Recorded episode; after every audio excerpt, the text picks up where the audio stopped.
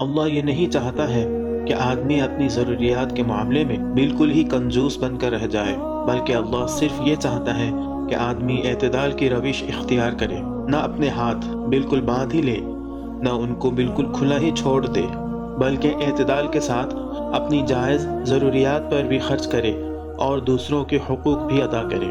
الحمد للہ رب العالمین، وصلاة والسلام على نبینا محمد خاتم الانبیاء و سید المرسلین وعلى آلہ وصحبہ اجمعین. اما بعد، میں محمد عامر، سورہ بنی اسرائیل کی تفسیر کی سیریز لے کر حاضر ہو چکا ہوں۔ آج انشاءاللہ تعالی آیت نمبر انتیس اور تیس کی تفسیر ہم پڑھیں گے۔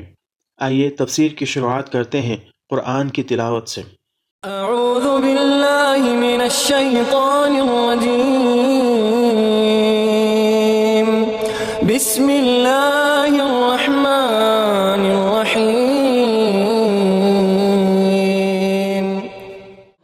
ولا تجعل يدك مغلولة إلى عنقك ولا تبسطها كل البسط فتقعد ملوما محسورا. إن ربك يبسط الرزق لمن يشاء ويقدر. إنه كان بعباده خبيرا بصيرا. ولا تجعل يدك مغلولة الى عنقك. نہ تم اپنے ہاتھ کو گردن سے باندھے رکھو ولا تبسطها كل البسط اور نہ اسے بالکل ہی کھلا چھوڑو۔ فتقعد ملوما محسورا کہ ملامت زدہ اور عاجز بن کر رہ جاؤ۔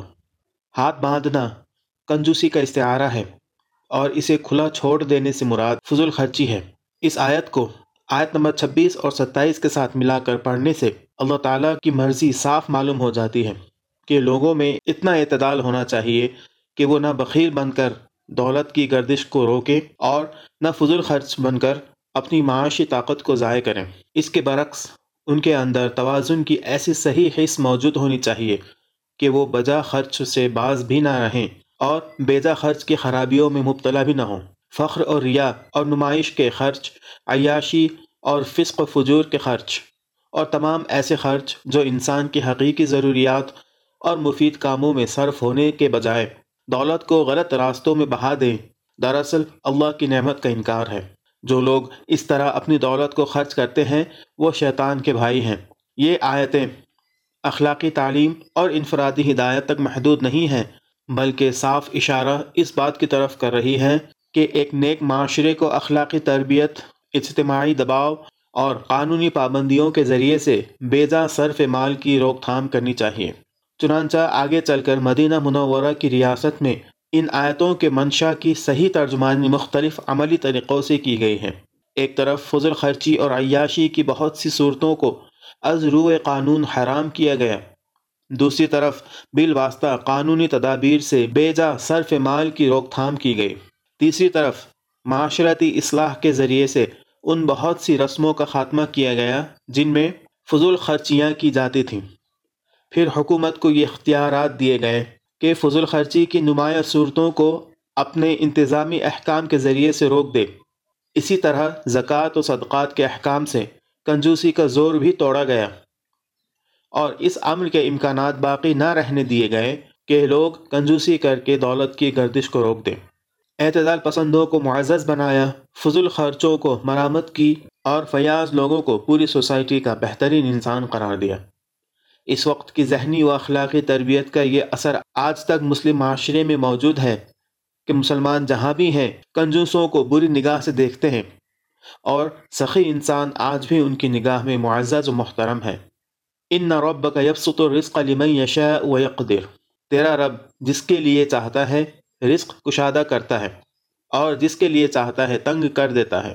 ان نہ کان بغباد ہی خبیرم بصیرہ وہ اپنے بندوں کے حال سے باخبر ہے اور انہیں دیکھ رہا ہے۔ یعنی اللہ تعالیٰ نے اپنے بندوں کے درمیان رزق کی بخشش میں کم و بیش کا جو فرق رکھا ہے، انسان اس کی مصلحتوں کو نہیں سمجھ سکتا۔ لہٰذا تقسیم رزق کے فطری نظام میں انسان کو اپنی مصنوعی تدبیروں سے دخل انداز نہ ہونا چاہیے۔ فطری نامساوات کو مصنوعی مساوات میں تبدیل کرنا یا اس نامساوات کو فطرت کی حدود سے بڑھا کر بے انصافی کی حد تک پہنچا دینا دونوں ہی یکساں غلط ہیں۔ ایک صحیح معاشی نظام وہی ہے جو اللہ کے مقرر کیے ہوئے رزق کے تقسیم کے طریقے سے قریب تر ہو۔ اس فقرے میں قانون فطرت کے جس قاعدے کی طرف رہنمائی کی گئی تھی، اس کی وجہ سے مدینہ کے اصلاحی پروگرام میں یہ تخیل سرے سے کوئی راہ نہ پا سکا کہ رزق اور وسائل رزق میں تفاوت اور تفاضل بجائے خود کوئی برائی ہے۔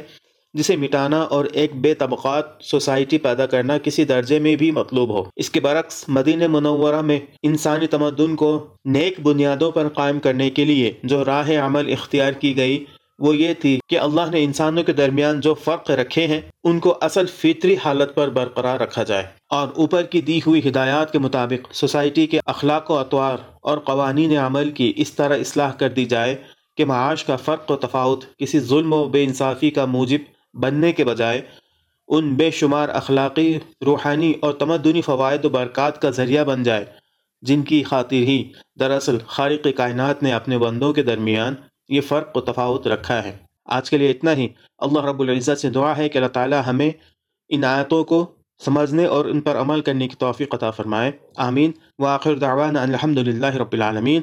السلام علیکم ورحمۃ اللہ وبرکاتہ۔